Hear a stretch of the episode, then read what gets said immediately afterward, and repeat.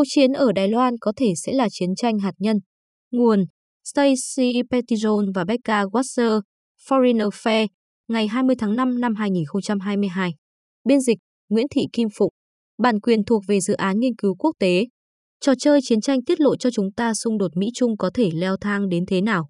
Cuộc xâm lược Ukraine của Nga đã làm dấy lên lo ngại về chiến tranh hạt nhân bởi vì Tổng thống Nga Putin đã đặt lực lượng hạt nhân của mình ở mức báo động cao và cảnh báo rằng bất kỳ nỗ lực can thiệp nào từ bên ngoài cũng sẽ dẫn đến hậu quả mà các người chưa bao giờ chứng kiến. Hành động khiêu khích quân sự này đã xuất hiện trên trang nhất của nhiều tờ báo và thu hút sự chú ý ở Washington. Nhưng trong trường hợp Trung Quốc cố gắng chiếm Đài Loan và Mỹ đứng ra hỗ trợ cho Đài Bắc, thì nguy cơ leo thang thậm chí còn có thể vượt xa tình hình căng thẳng hiện nay ở châu Âu. Gần đây, một trò chơi chiến tranh do Trung tâm An ninh mới của Mỹ và chương trình gặp gỡ báo chí của đài NBC phối hợp thực hiện đã giúp minh họa mức độ leo thang nhanh chóng của xung đột Mỹ-Trung.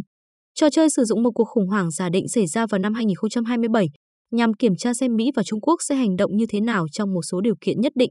Kết quả đã chứng minh rằng việc hiện đại hóa quân sự và mở rộng kho vũ khí hạt nhân của Trung Quốc, chưa kể đến việc Bắc Kinh đề cao nhiệm vụ thống nhất với Đài Loan, có nghĩa là trong thế giới thực, một cuộc chiến giữa Trung Quốc và Mỹ rất có thể trở thành chiến tranh hạt nhân. Bắc Kinh coi Đài Loan là một nước Cộng hòa ly khai. Nếu Đảng Cộng sản Trung Quốc quyết định xâm chiếm hòn đảo, các nhà lãnh đạo nước này có lẽ sẽ không thể chấp nhận thất bại mà không làm tổn hại nghiêm trọng đến tính chính danh của chế độ. Do đó, Đảng Cộng sản Trung Quốc có thể sẵn sàng chấp nhận rủi ro đáng kể để đảm bảo rằng xung đột kết thúc theo những điều kiện mà đảng này thấy là có thể chấp nhận được. Điều đó có nghĩa là phải thuyết phục được Mỹ và các đồng minh của họ rằng chi phí bảo vệ Đài Loan cao đến mức không đáng để nhóm này phản đối cuộc xâm lược. Dù Trung Quốc có nhiều cách để đạt được mục tiêu đó, theo quan điểm của Bắc Kinh, sử dụng vũ khí hạt nhân có thể là phương tiện hiệu quả nhất để giữ người Mỹ không can dự vào xung đột. Chuẩn bị cho cuộc chiến. Suốt những thập niên vừa qua, Trung Quốc đã nỗ lực biến quân đội giải phóng nhân dân thành cái mà Chủ tịch Trung Quốc Tập Cận Bình gọi là quân đội đẳng cấp thế giới, có thể đánh bại bất kỳ bên thứ ba nào tham gia bảo vệ Đài Loan. Chiến lược chiến đấu của Trung Quốc có tên gọi là chống tiếp cận chống xâm nhập, được dựa trên khả năng triển khai sức mạnh quân sự thông thường trong phạm vi vài nghìn dặm nhằm ngăn chặn quân đội Mỹ chống lại một cuộc tấn công của Trung Quốc vào Đài Loan. Trong khi đó, kho vũ khí hạt nhân ngày càng lớn sẽ cung cấp cho Bắc Kinh một đòn bẩy cưỡng chế, cũng như khả năng chiến đấu mới, từ đó làm tăng nguy cơ chiến tranh và leo thang.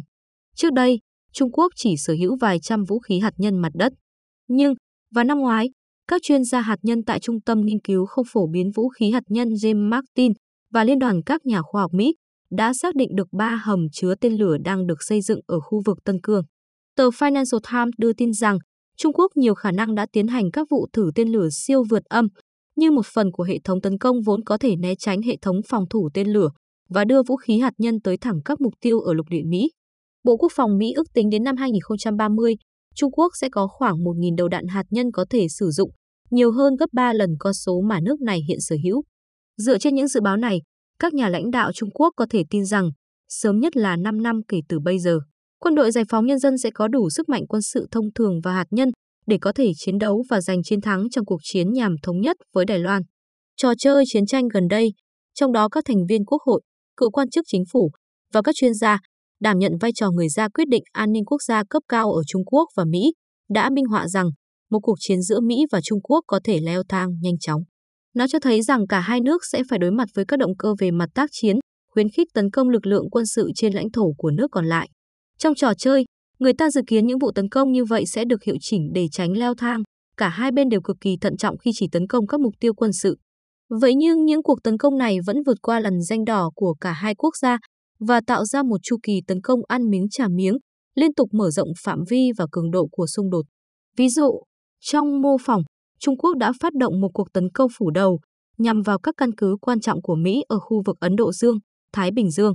Cụ thể thì họ tấn công Guam vì đây là căn cứ chỉ huy quan trọng đối với các hoạt động quân sự của Mỹ ở châu Á. Và vì nơi này chỉ là lãnh thổ chứ không phải một tiểu bang của Mỹ, nên phía Trung Quốc tin rằng việc tấn công nó sẽ ít gây leo thang hơn tấn công các mục tiêu khác. Đáp lại, Mỹ nhắm mục tiêu vào các tàu quân sự của Trung Quốc tại hải cảng và các cơ sở xung quanh, nhưng không tấn công vào đại lục. Tuy nhiên, cả hai bên đều coi những động thái này là tấn công vào lãnh thổ của họ, đồng nghĩa với việc vượt qua một lần danh quan trọng. Thay vì thừa nhận rằng cả hai bên đều lo ngại các cuộc tấn công vào lãnh thổ, mỗi bên đều biện minh rằng các đòn tấn công ban đầu là hành động quân sự cần thiết vốn có bản chất giới hạn và sẽ được bên còn lại nhìn nhận theo đúng bản chất ấy. Tuy nhiên, phản ứng đối với các cuộc tấn công ban đầu chỉ làm tình hình leo thang hơn nữa khi đội Mỹ đáp trả động thái của Trung Quốc bằng cách đánh vào các mục tiêu ở Trung Quốc đại lục và phía Trung Quốc đáp trả các cuộc tấn công của Washington bằng cách tấn công các địa điểm ở Hawaii. Kỷ nguyên mới Một phát hiện đặc biệt đáng báo động từ trò chơi chiến tranh này là Trung Quốc nhận thấy cần phải đe dọa hạt nhân ngay từ đầu để ngăn chặn sự ủng hộ từ bên ngoài đối với Đài Loan.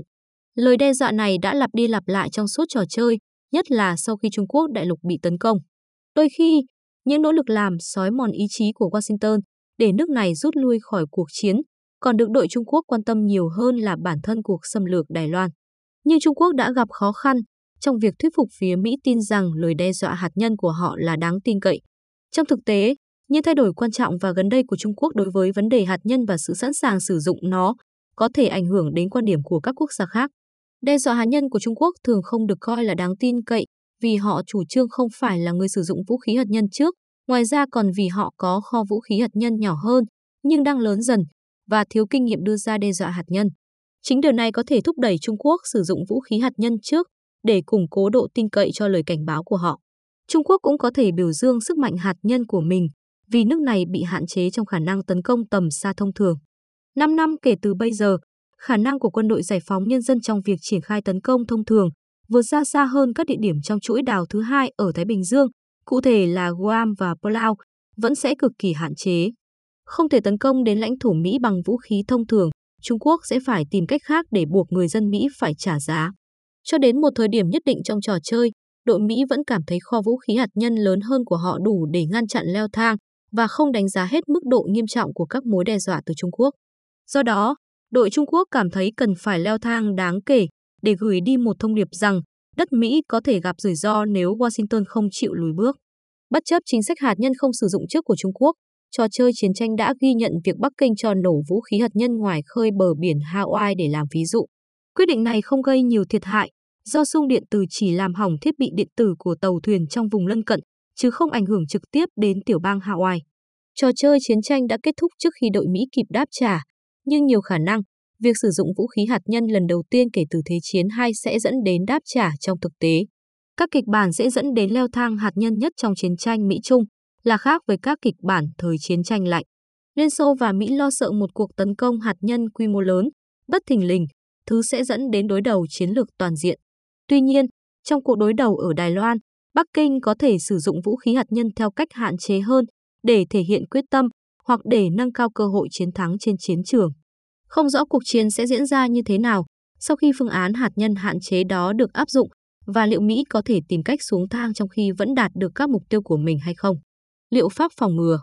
Bài học rõ ràng từ trò chơi chiến tranh này là Mỹ cần tăng cường khả năng quân sự thông thường của mình ở Ấn Độ Dương, Thái Bình Dương để đảm bảo rằng Trung Quốc không bao giờ coi việc xâm lược Đài Loan là một động thái chiến thuật thận trọng. Để làm được như vậy, Mỹ cần phải cam kết duy trì ưu thế quân sự thông thường của mình bằng cách mở rộng kho dự trữ vũ khí tầm xa và đầu tư vào các khả năng hoạt động ngầm dưới biển.